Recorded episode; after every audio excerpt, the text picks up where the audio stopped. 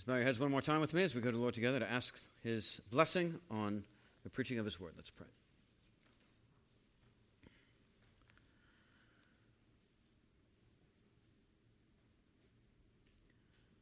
Father, we are ignorant in the things of you. We do not understand your ways, your words, unless the Spirit who breathed those words out comes and opens our eyes and breathes new life and understanding into our hearts that we might respond to your word with contrition, with soft heartedness, with sorrow over our sins, with obedience, and with joy at your offer of salvation in Christ. So open our eyes. Give us a great appetite for your word. We confess we do not live on bread alone, but on every word that comes from your mouth. So feed us now together, we pray. For Jesus' sake. Amen. Why do people seek Jesus? Why are you here? Why do you seek Jesus? In our study through John, we saw last week in chapter 11, verse 52, that John said that Jesus would die to gather into one the children of God who are scattered abroad. Now, in chapter 11, verse 55, to the end of chapter 12, all Israel gathers together in Jerusalem to observe the festival of Passover. And even some Greeks gather for the feast and want to see Jesus in chapter 12, verse 21. As everyone is gathering or getting ready to gather, there is a buzz about Jesus all over town. And John shows us different people seeking Jesus for different reasons. But it'll become clear to us that only one of those reasons for seeking Jesus is good. Motives matter. It matters to you why people want to be with you, right? And it matters to Jesus why people want to be with him. So you seek Jesus, you're here. But why do you seek Jesus? What do you seek from him?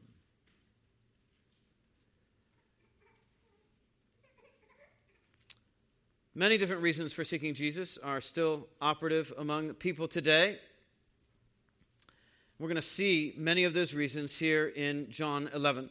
Follow along in your own Bible as I read out loud for us John 11:55 through chapter 12 verse 11. We're going to see four different reasons that people seek Jesus, even religious people. John 11 starting in verse 55. Now the Passover of the Jews was at hand. And many went up from the country to Jerusalem before the Passover to purify themselves. They were looking for Jesus and saying to one another as they stood in the temple, What do you think? That he will not come to the feast at all? Now, the chief priests and the Pharisees had given orders that if anyone knew where he was, he should let them know, so that they might arrest him. Six days before the Passover, Jesus, therefore, came to Bethany, where Lazarus was, whom Jesus had raised from the dead. So they gave a dinner for him there. Martha served. Lazarus was one of those reclining with him at table. Mary, therefore, took a pound of expensive ointment made from pure nard and anointed the feet of Jesus and wiped his feet with her hair. The house was filled with the fragrance of the perfume. But Judas Iscariot, one of his disciples, he who was about to betray him, said, Why was this ointment not sold for 300 denarii and given to the poor? He said this not because he cared about the poor, but because he was a thief. And having charge of the money bag, he used to help himself to what was put into it. Jesus said, Leave her alone, so that she may keep it for the day of my burial. For the poor you always have with you, but you do not always have me. When the large crowd of the Jews learned that Jesus was there in Bethany, they came not only on account of him, but also to see Lazarus, whom he had raised from the dead. So the chief priests made plans to put Lazarus to death as well, because on account of him, many of the Jews were going away and believing in Jesus.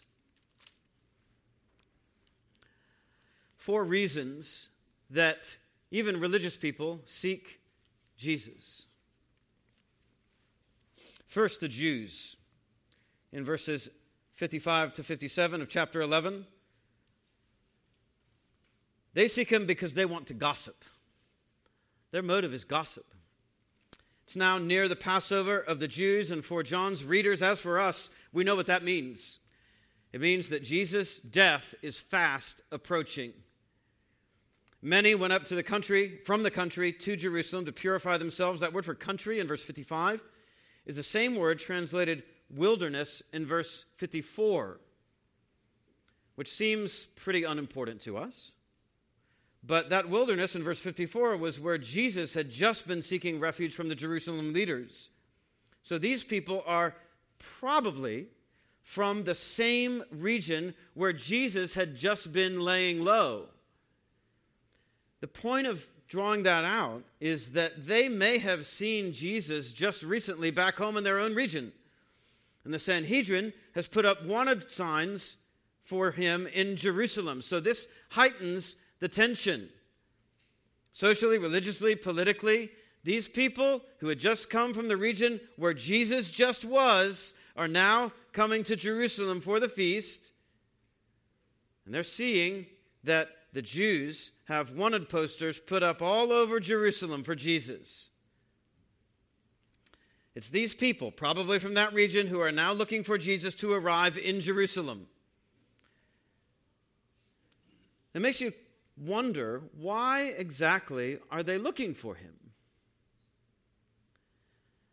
Well, how does John characterize them in verse 56?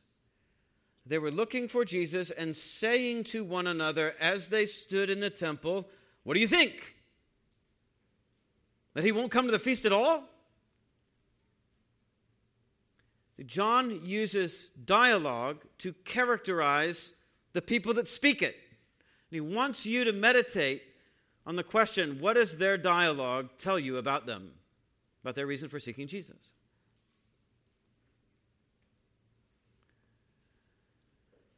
Sounds kind of like gossip at the church potluck. What do you think? You think he's not even going to show up this year? They're standing around the temple loitering, hanging out, finishing up lunch.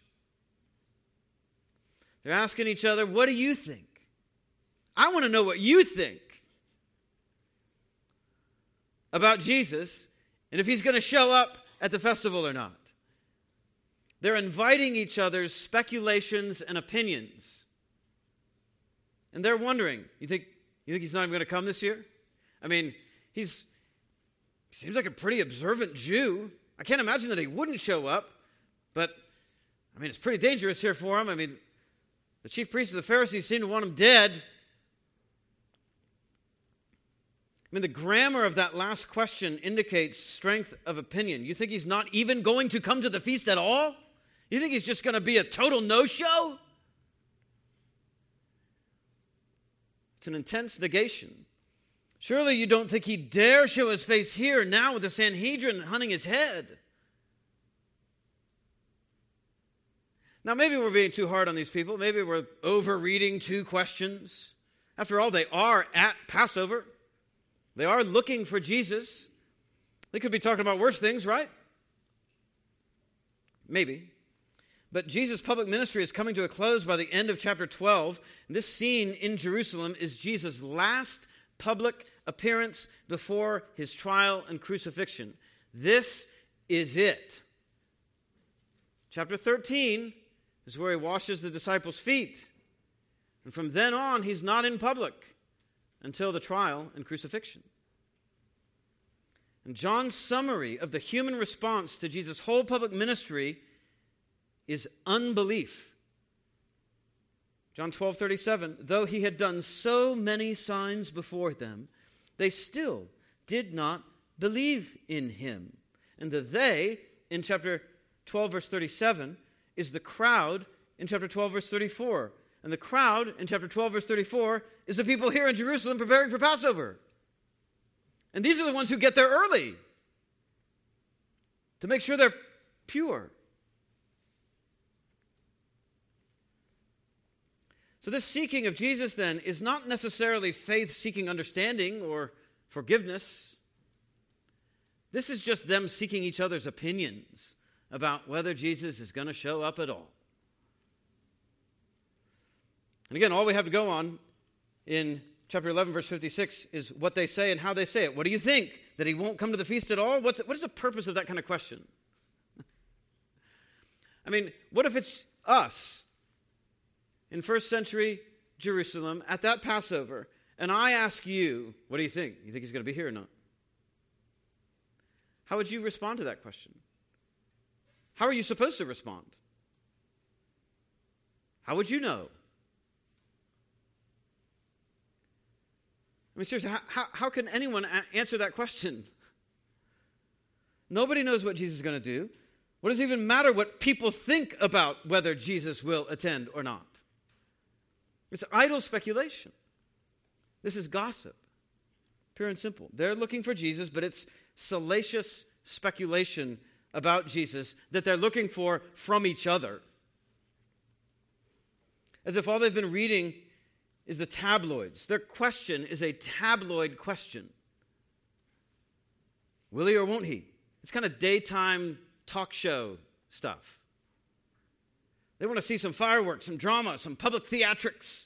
What if he does come? Dude, that would be crazy. I mean, that's what that's the kind of that's the kind of conversation they want to have. I mean, if he visits here, it is going to be electric. And just to make sure we get how scandalous it would be, John reminds us in verse 57 the chief priests and Pharisees had given orders that if anyone knew where he was, he should let them know that they might arrest him so that they could kill him. That's what they've been wanting to do ever since John 5. John wants you to read this as scandalous, gossip column, tabloid, water cooler, place your bets kind of stuff. That's how they're talking. Meanwhile, why did they come to Jerusalem in the first place? To purify themselves for Passover. Hmm. Very religious of them.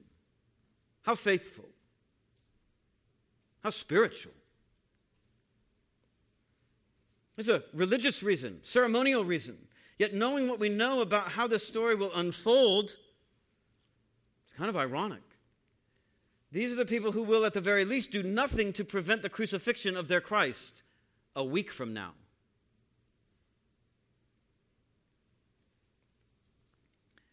And here they are purifying themselves. And in between ritual ceremonies, they're standing around the sanctuary speculating, gossiping about Jesus. They have no idea how this looks to John or how it looks to a reader who is asking, what are they actually asking?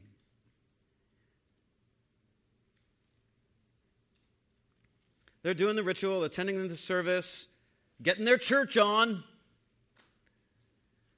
But all their talk is gadfly stuff. If he makes an appearance here, we are going to see some theatrics.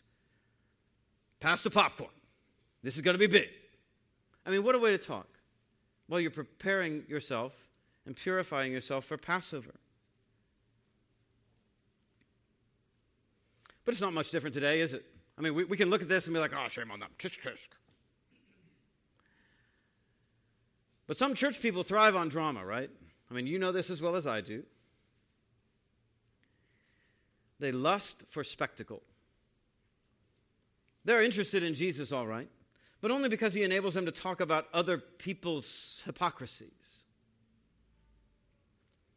They're interested in the social theatrics, the political intrigue, the melodrama, the I can't believe he just did or said that moments of church life. They are societal voyeurs. Show me something to look at. Show me something that I can hardly believe happened. Tell me something that they said or did that I can be shocked by. They want what we might call a good gawk and talk.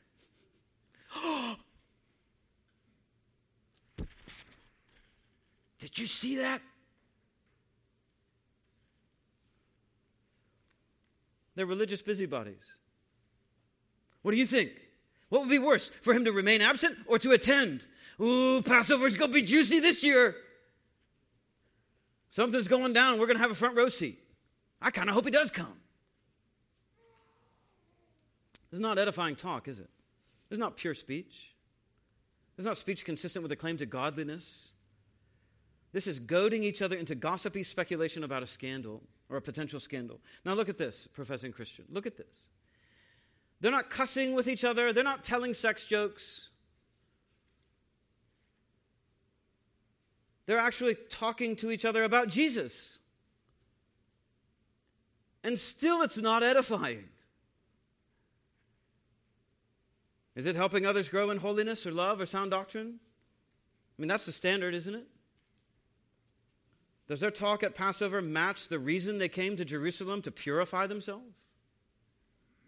This is not pure speech, it's gossip. So, brother, sister, tend and tame your tongue. Set a guard over the door of your lips. Gossip does not harmonize with godliness, it's dissonant.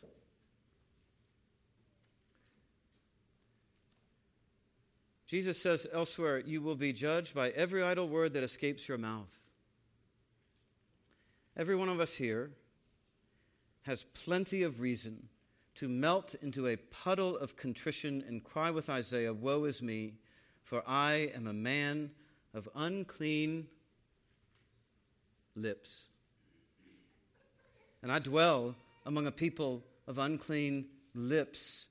Ephesians 4:29 is clear to us, let no corrupting talk come out of your mouths, but only such as is good for building up, edification, as fits the occasion, that it may give grace to those who hear.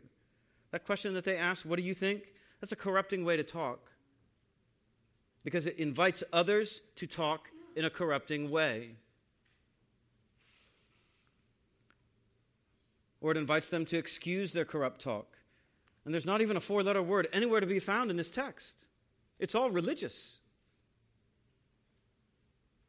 So if this, if, if this is corrupting, then how would the Bible characterize your speech, Christian? Gossip and cursing are no laughing matter in the Bible to gather here at church as if to purify ourselves. And then to use our words on corrupting talk, whether today or later in the week, it contradicts the purity that we claim to pursue.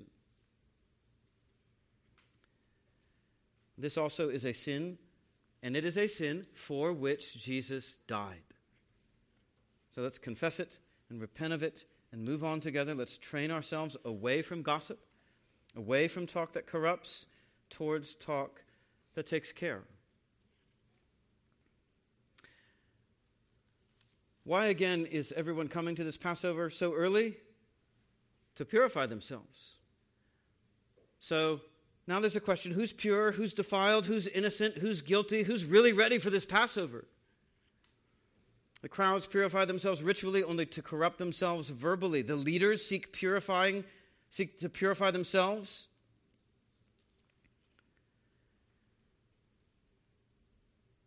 They want to prosecute a problematic leader in the meantime. The crowds are seeking Jesus. There's a buzz about Jesus and when he'll arrive. Will he give the people what they want? A scene, a show, a miracle, a sign, a conflict, a debate? But for all the inquisitiveness of the crowd, where does Jesus go? This is interesting. This is sweet. Where does Jesus go? He doesn't go immediately to Jerusalem, does he? He doesn't go to the bright lights. He goes to Bethany, to his friends, to the very people who got him in trouble with the Sanhedrin just a few weeks before for raising their brother from the dead. And this leads us to the second response, reason for seeking Jesus devotion from the Bethany family. Devotion in chapter 12, verses 1 to 3. This is the central scene, the middle paragraph of the passage, and it presents to us a contrast with the scenes before and after it. The public scene just saw in Jerusalem was spirit was juicy gossip. And the scene after this is suppression of Lazarus as a star witness for Jesus in verses 9 to 11. So 11, 55 to 57 is the public scene, juicy gossip. 12, 9 to 11 is suppressing or the attempt to suppress a star witness in Lazarus. Here in Bethany, right in the middle, we see Jesus having one last dinner with his devoted disciples in Bethany. And yet, here behind closed doors, there's a contrast within the contrast between the devoted disciples and the disciple headed for destruction, Judas.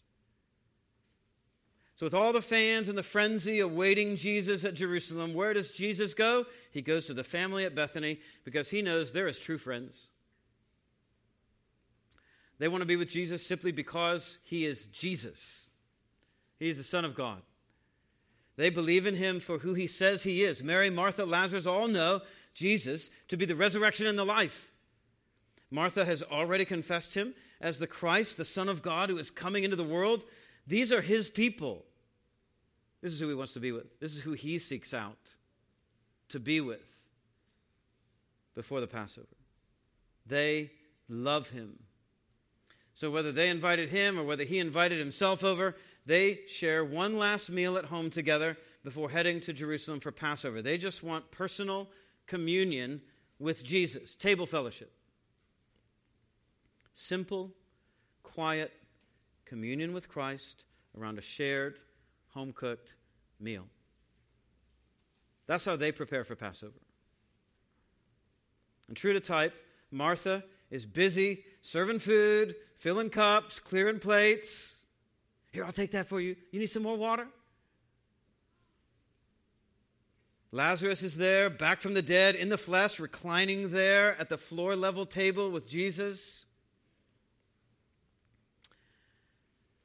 I was meditating on this, not at a time when I was preparing for the sermon, but I started wondering if Jesus is just taking quiet comfort and strength from being with Lazarus. I mean, Lazarus is living proof of the resurrection from the dead, and Jesus is less than six days from his own crucifixion now. And you just wonder if Jesus is looking at Lazarus back from the dead with a quiet confidence that in a matter of days he will have his own glorified, resurrected body better than Lazarus.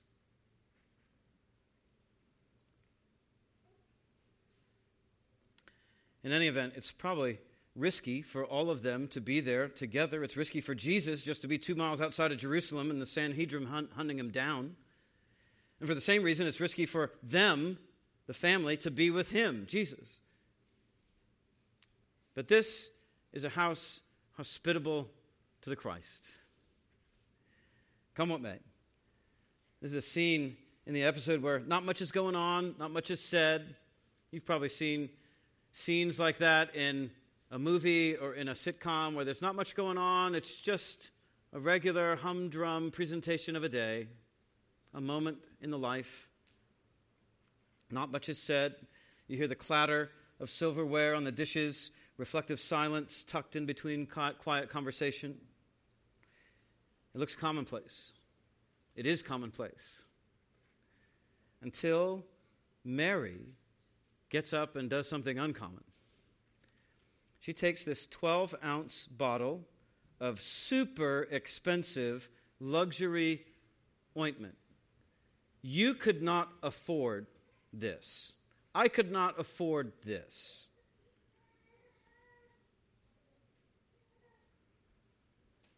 Usually, you would anoint someone's head with oil. She anoints Jesus' feet. A servant would be the one to wash a guest's feet with water. Here, she anoints Jesus' feet. I don't know if it was a cream or a lotion or more of a liquid, but I do know what 12 ounces looks like. It looks like a Coke can. If you pour out 12 ounces of anything on somebody else's feet, you're going to have a lot left over. It's going to look like too much. Right? You, you pour a little can of Coke on anything, and you're like, okay, that's enough. That's, whoa, that's enough. Dude, you're getting it all over the place.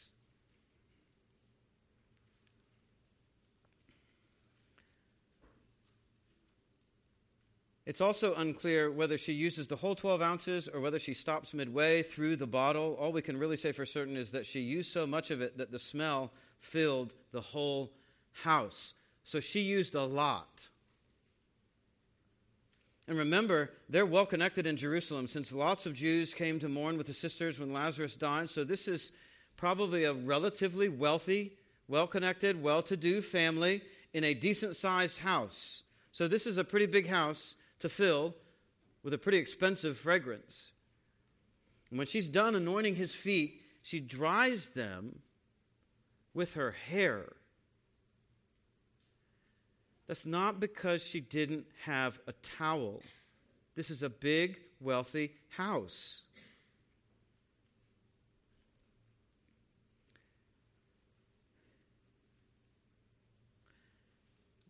This is the only way she can think of to express the kind of love and care and worship she has for Jesus. And you look at this and you're like, man, I, I think I would feel awkward at that table. You would probably feel awkward. She probably felt awkward. But you also get the sense that she's pretty self forgetful about this. She kind of just doesn't care what anybody else thinks. She doesn't know what else to do. But there is something in her heart that is welling up, makes her feel like, you know what, I just, I just think I want to do this.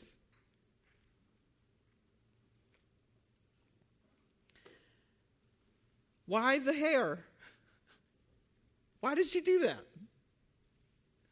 It's weird to you and me, isn't it? But her hair is her glory. Her hair is part of what makes her beautiful and feminine, and lovely. And it makes it personal, right? Her hair is connected to her.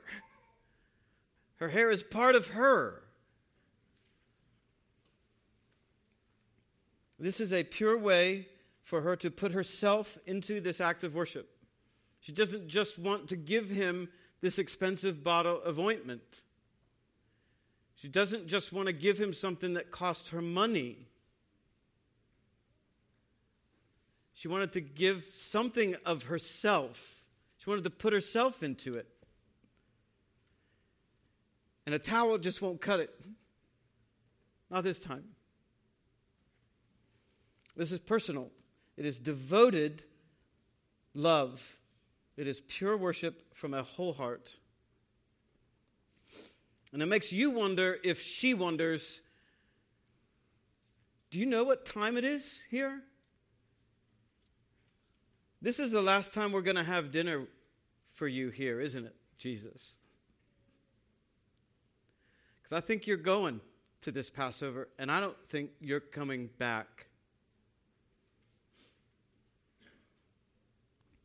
I mean, there's a tenderness, a sorrow, a soft heartedness, maybe even a broken heartedness here, maybe a confusion over why things have turned out for Jesus the way they have, why so many powerful people hate him. And if this is not your first time reading through the Gospel of John, then the anointing of Jesus' feet by Mary makes you anticipate another scene coming up very soon just a chapter later, when Jesus is going to outserve and out humble Mary. Yeah, Mary anointed Jesus' feet with perfume, which probably indicates his feet were already clean. Jesus will wash all 12 of the disciples' feet while they're dirty, and one of them was Judas. For now, the purity of Mary's ointment is matched by the purity of her devotion and worship to Jesus. As costly as that bottle was, she would not stop at a monetary expense. She would invest herself, her own hair, in honoring Jesus. What a stark contrast, then, with how the crowds purify themselves for the Passover with mere ritual and ceremony, only to gawk and gossip about what's going to happen to Jesus if he comes. Christian, how often is your heart and home aromatic with the fragrance of this kind of heartfelt worship to Jesus?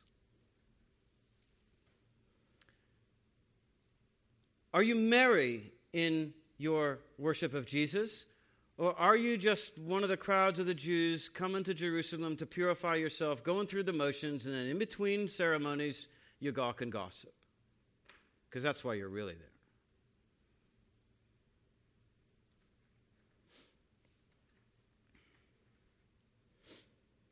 I obviously don't have hair. But I have prayer. And you have prayer. The ambiance of a Christian heart and home should be aromatic with prayer and devoted love for Jesus. Prayers of praise to Him, prayers of confession of your sin to Him, and contrition and sorrow prayers of thanks, prayers asking Him to do things that only He can do.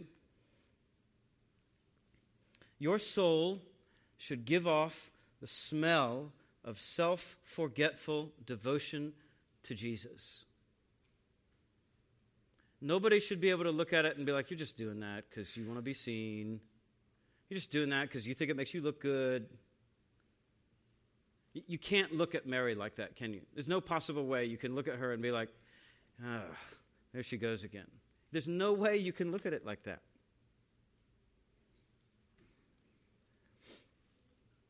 Your home should savor of this. That's where it happens, in her home. Mary's worship rebukes the crowd's so called purification without a single word.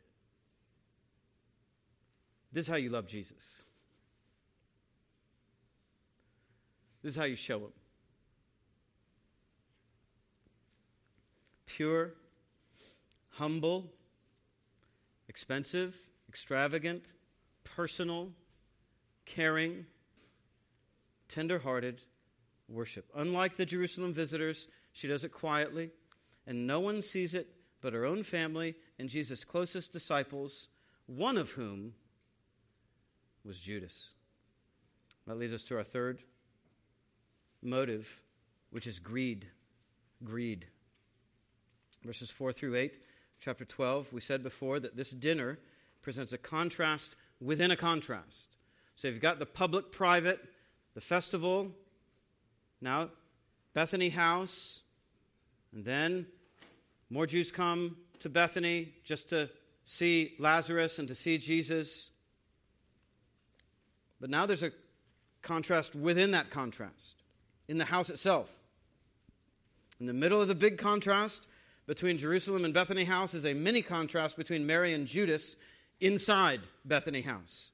Mary gives to Judas, now Judas steals from Jesus. Judas is an insider, one of Jesus' own disciples, in the right place at the right time, but with the wrong attitude and the wrong aim. And here again, look at how close you can be to Jesus. Look at this. Look at how close you can be to those who will write Scripture. Likely, he's right there with Peter, James, and John. Look at how much of an insider you can be with Jesus and his people. Look at how thoroughly you can fool us.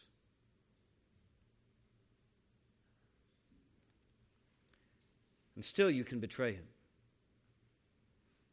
And just as Judas will eventually betray Jesus for money, so he would have deprived Jesus of Mary's costly worship in order to steal Jesus' money.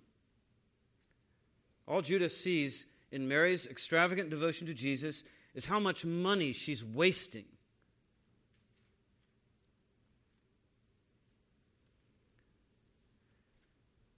Of course, he's a greedy thief, so he can't show his true colors, but he can't stand to say nothing. I mean, he's just one of the one of the fellas up to this point, and then she does that. You know, he's eating, just you know, having lunch, whatever. Here we are, and all of a sudden, Mary gets up and does what she does, and he can hardly keep his lunch in his mouth. He about spits it out. You got. I mean, this makes him do a double take. He's eating, eating, eating. What the? What are you? What are you doing? That's what he did. It's the equivalent of what he did. That's what I think the equivalent is of what he did. That's a, if, that's a, this is a pretty big thing to happen for a guy like Judas. So, to make it sound good, though, he has to act like this is a stewardship issue. I mean, that's what greedy religious people do, right? When they don't want to spend or give. That's the Lord's money. Why wasn't that given to the poor? We should have put that in the benevolence fund. But if you were to look at their giving statement at the end of the year, you would not find much evidence of such firmly stated financial convictions. Judas phrases his moral shock as a why question. Why? Literally, for what good reason? For what reason? Tell me you have a reason that I don't understand for wasting that much money. I don't think you do. That's why I'm asking it to you. This question is not asking for an answer, it's a rhetorical question. Why?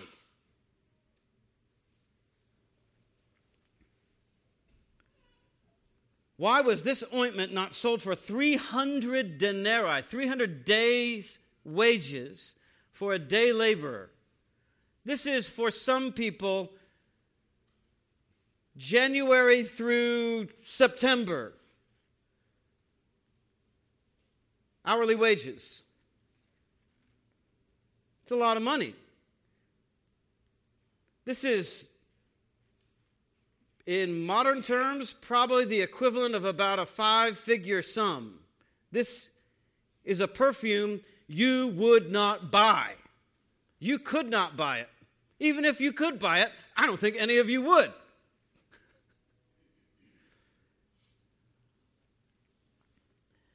It's unclear whether that was the real value of the stuff or whether Judas is exaggerating so that everybody else will be as shocked as he is. Either way, he is so confident in his perspective that he thinks there is no answer to this question. Do you realize how many poor people we could have fed with that? You silly woman. But this is moral grandstanding, right? I mean, you know, you know as well as I do, Judas. We would call this today virtue signaling. You know how many poor people you could have fed with that? You're just wasting that on Jesus' feet of all things? Shame on you. When you could have fed so many poor people, you could have done so much good. We could have done so much more with that for the poor people, of course. What a waste. Blow it all on Jesus' feet. What are you thinking? Little did Mary or anyone else realize that Jesus had a crook for a treasurer. He's been skimming off the top this whole time, John said. I mean, with this kind of friend, who needs enemies, right? We lament financial scandals in the church, and we might criticize leaders for lack of accountability or discernment, but even Jesus' treasurer had sticky fingers. It's not an excuse, just a reality. It's as old as time. And by the way, this is a mark of John's honesty as a historian. Look, if you're an unbeliever, if you're a skeptic about the Bible, just look at this. Look at this. If John's lying, why in the world is he including this? If John's lying about who Jesus is and he just wants to dupe you, why would he ever tell you that Jesus had a crook for a treasurer? that's not the stuff of some guy that's trying to pull the wool over your eyes. He's telling you, look, yeah, this is, yeah, it was bad. It was bad. And you're like, Jesus is omniscient, right? Like he's claiming to be God. He knows this, right? Yeah, he knew. Yeah, this is how it went.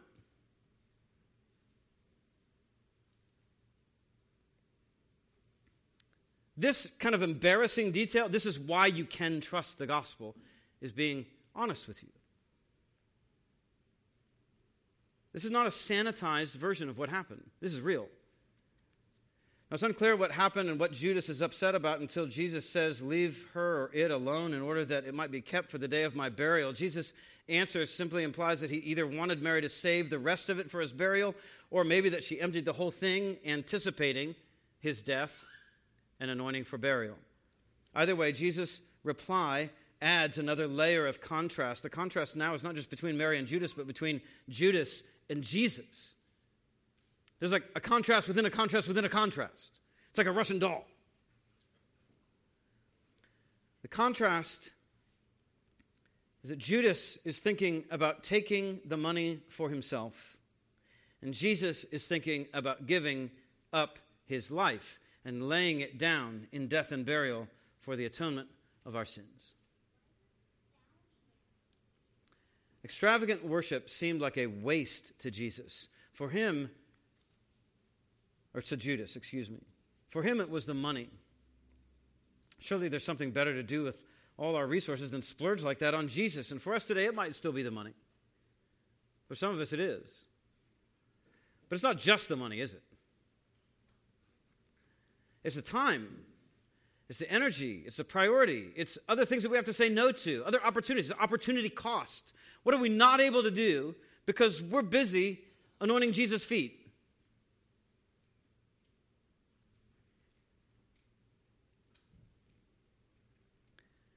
Surely there's something better to do with the Lord's day, or the first part of my morning, or the last part of my night, than stand around singing this much, or reading the Bible, or listening for so long to such long sermons.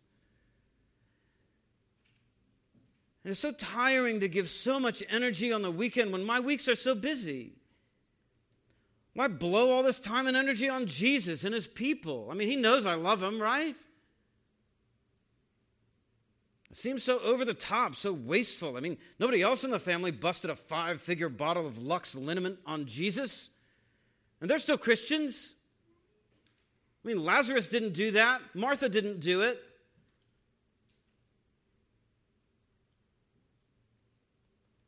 Other churches' services aren't so long. Other churches don't demand that we be this holy. Why'd she go and have to do that? I mean, isn't that how we might have thought if we were there? We don't, we don't want to admit it.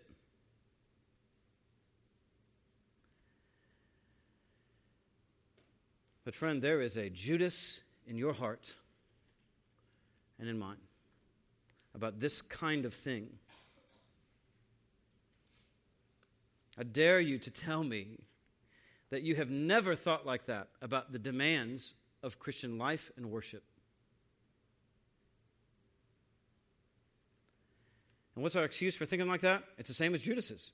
We just think there's a better way to invest it than blowing the whole thing on Jesus' feet. Again, we may not be apostates like Judas, but we don't blush to use his public excuses to privately keep back money and time and energy to ourselves, right? I, I just, I really, actually, I, actually, I, I really think my time, my money, my energy, it would be better spent over here. I mean, Jesus told him, Jesus is calling me to do this. I really feel like Jesus is telling me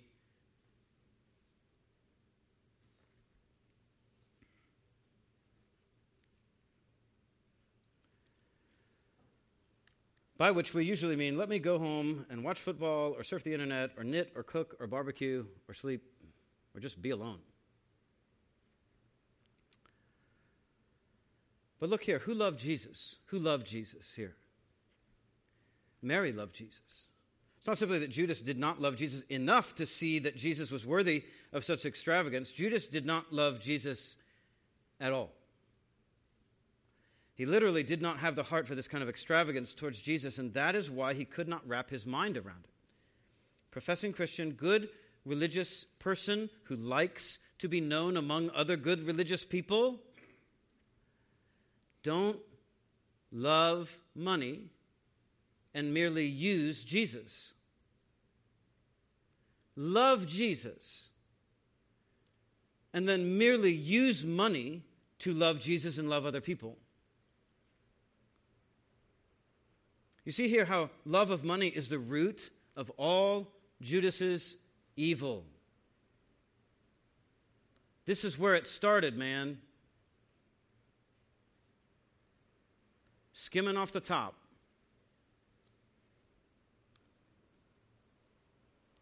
Do not let that lesson be lost on you, brother businessman, brother breadwinner, brother householder, brother who doesn't want to pay for a new refrigerator or a new dishwasher or a new roof or a new whatever. And so maybe you say, well, maybe I just, you know, stop giving for a while.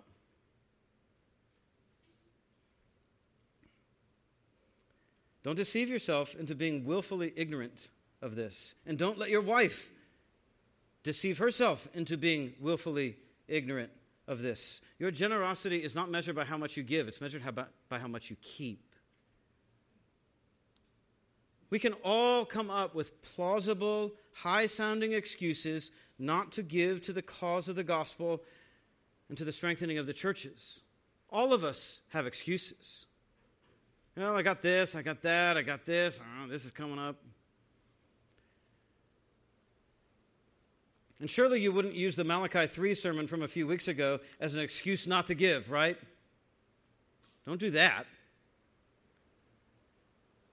I mean, if you do that, the greed of Judas is your warning. Judas will soon sell Jesus out to his murderers for less than half of what Mary's perfume was worth. That's how much he loved money. Jesus says to Judas, The poor you will always have with you, but me you will not always have. That first part of verse 8 is almost a direct quote from Deuteronomy 15:11. There, it's an encouragement to give generously to the poor, to share with the poor among God's people in Israel, trusting that God will give to us when we give to others. Here, though, it's the opposite. You will have plenty of time to give to the poor and meet their physical needs, but you will not have plenty of time to do what Mary is doing for my physical needs because pretty soon I will not be physically among you anymore. These feet are getting ready to be nailed to a cross. This is the right thing to do with that ointment. And this is the only time she can do it. The window of Jesus' earthly life is quickly closing. Whatever Mary or anyone else wants to do for Jesus in terms of this, this worldly needs, they're going to have to do it within a week's time. And somehow Mary herself is acting appropriately to the occasion. I mean, you don't have to be a prophetess to realize that for Jesus to head to Jerusalem is going to be the death of him. Everybody knew that. That was the buzz back in Jerusalem. Notice also how easy it is to excuse selfishness with a perceived or purported concern for the poor. J.C. Ryle said over a hundred years ago hundreds of people excuse themselves from one class of duties by pretended zeal for others. And they compensate for neglecting Christ's cause by affecting great concern for the poor. Yet in reality, they care nothing for the poor and only want to save their own money and to be spared from contributing to religious objects. There are few greater impostors in the world than some of those who are pretending perpetually to care about the poor. He said that over 100 years ago in England, and it's still true today on both sides of the political aisle. Fourth controversy, controversy in verses 9 to 11. Fourth reason for seeking Jesus. Verses 9 to 11. Word travels fast between Bethany and Jerusalem. It's only two miles or so. Crowd of curious Jews in Jerusalem seeking Ju- Jesus in 1156. The rumor mill tells them Jesus in Bethany, just two miles outside of town. So they scurry out there to see what's what. The celebrity healer and debater is back in town or outside town, and who knows, maybe he'll put on another miracle show. But they also want to see Lazarus. After all, how many times in your life do you get to meet someone who's been raised from the dead? I mean, I want to shake that guy's hand. I want to touch him. I want to watch him eat. Where is that going? You really I guess I guess he did it.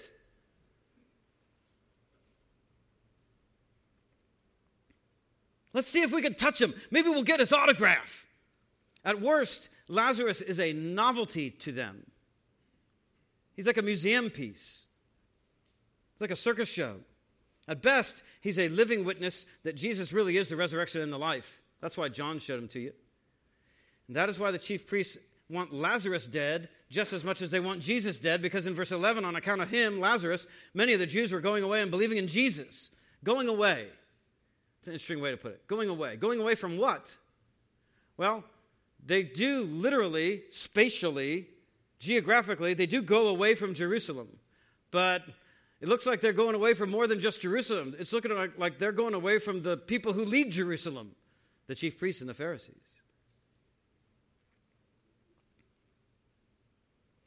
They're going away from their interpretation of God's law and their way to obey God's law.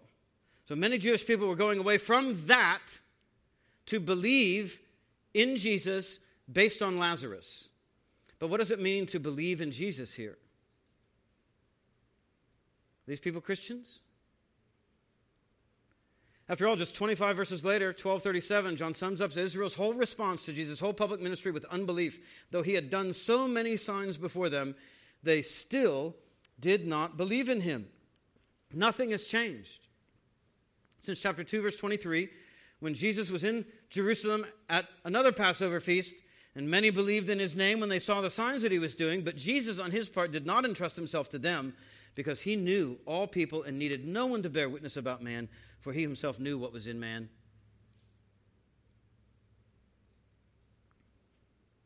The general response of faithless faith brackets Jesus' whole public ministry from chapter 2 to chapter 12. From start to finish, people believe in Jesus, yet somehow without actually believing in Jesus. Faithless faith.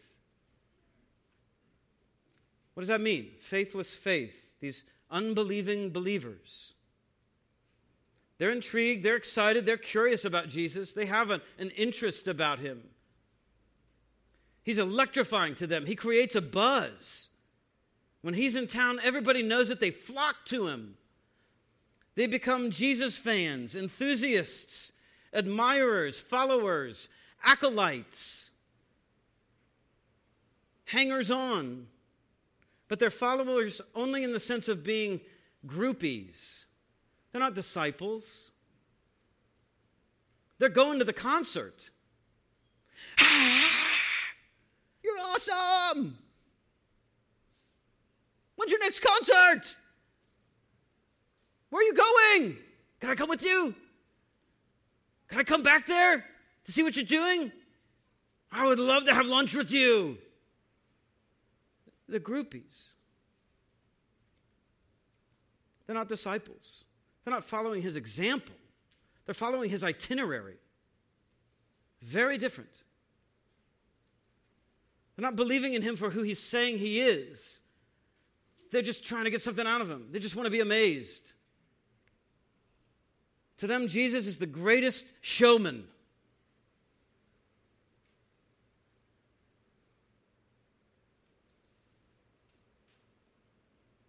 He is a wonder worker followed by a brilliant and kind of enigmatic TED talk.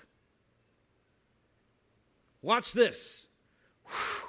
Now, listen to me. And everybody's like, whoa.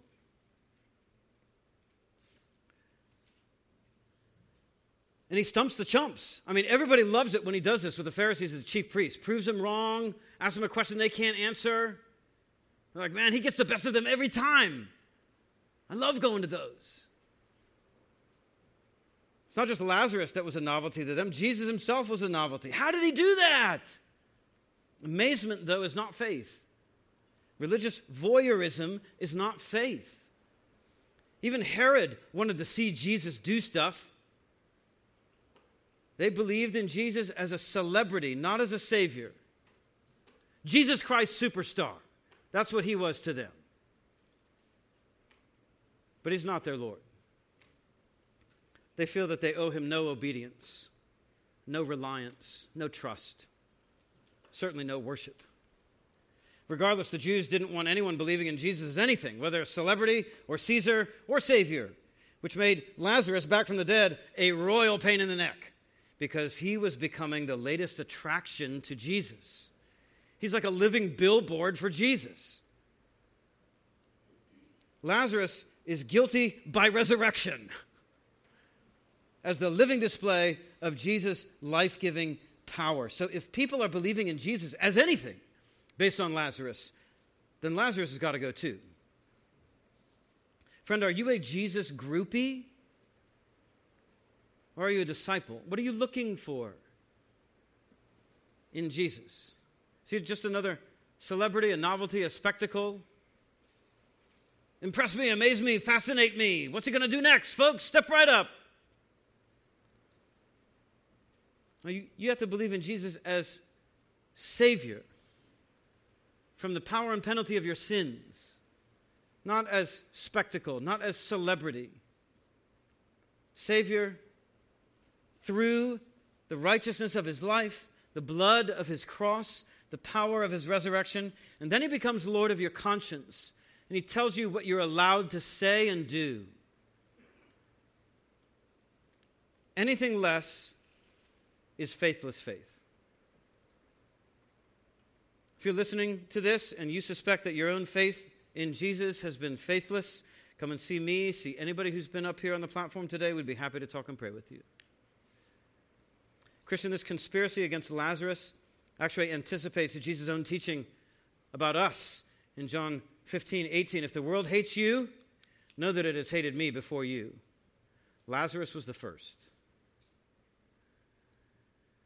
The world here, ironically represented by Israel's religious leaders, hates Lazarus because it hates Jesus. And Lazarus points to Jesus. Christian, your very existence, your new spiritual life, alive to the things of God and the Bible and Jesus Christ by His Spirit, your very new life in Christ is perceived by the world as a threat to their own power, to their own freedom, to their own love of doing what they love to do. The world will hate you for being raised to new spiritual life, eternal life, obedient life, in and with Christ. Don't be surprised by that. They tried to kill Lazarus, of all people. Not for anything he did, but because of what Jesus had done for him. Yeah, that's the Christian life.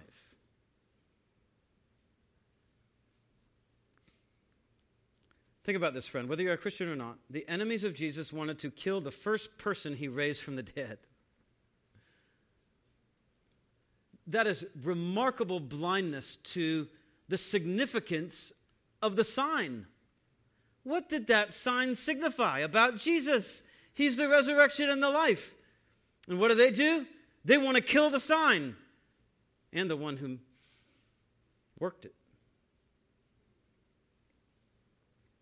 And again, they did not want to kill Lazarus because they thought he was lying about Jesus. They wanted to kill him because everyone knew he was living because of Jesus. Lazarus, alive from the dead, was attracting attention to Jesus. The crowds are not being converted to Christ here, though. At this point, according to John's summary, this is just faithless faith. But it's causing a stir, it's threatening the leaders. These crowds are not being saved, they're being impressed, amazed, mesmerized. And that's where you and I come in. Where do we find ourselves in this narrative? We are looking for Jesus, but with what attitude? What aim? The crowds come to gawk and gossip about Jesus. Mary, Martha, and Lazarus come to commune with Jesus. Judas comes with a greedy selfishness to steal and betray and criticize. Others come to see what Jesus had done for Lazarus and to believe in Jesus in some way in verses 9 to 11. But by the end of chapter 12, John's going to be lamenting nobody has really believed in Jesus' testimony for what it means or the signs for what they signify about him and about his relationship to God. And what about us? Have we come here only to gawk at the preaching and the music or to gossip with each other? Have we come with greedy hearts that are kind of confused by why people give to the ministry of the gospel? I pray ours is not merely a faithless kind of faith. We have come here to commune together with the living Christ, to love and worship Him together, to lavish Him with the praise and devotion and love He deserves. Is that why you're here? Or are you seeking Jesus for something else? Let's pray together.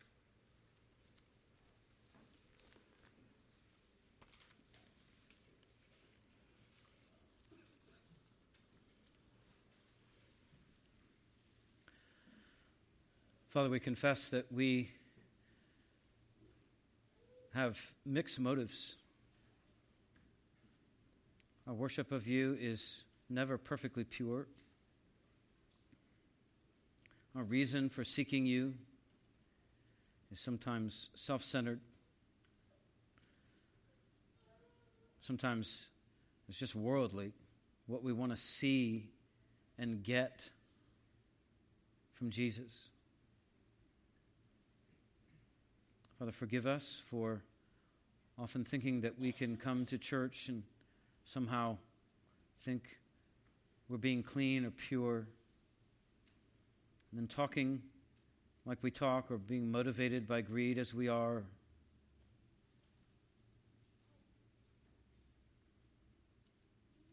We pray instead that you would increasingly bless us with a greater and greater desire to commune with the living Christ for who he is, for who he says he is, for who the signs signify him to be.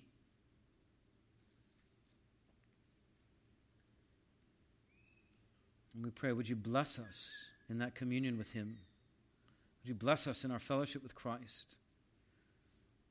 And make us look more like him as we look at him for Jesus' sake. Amen.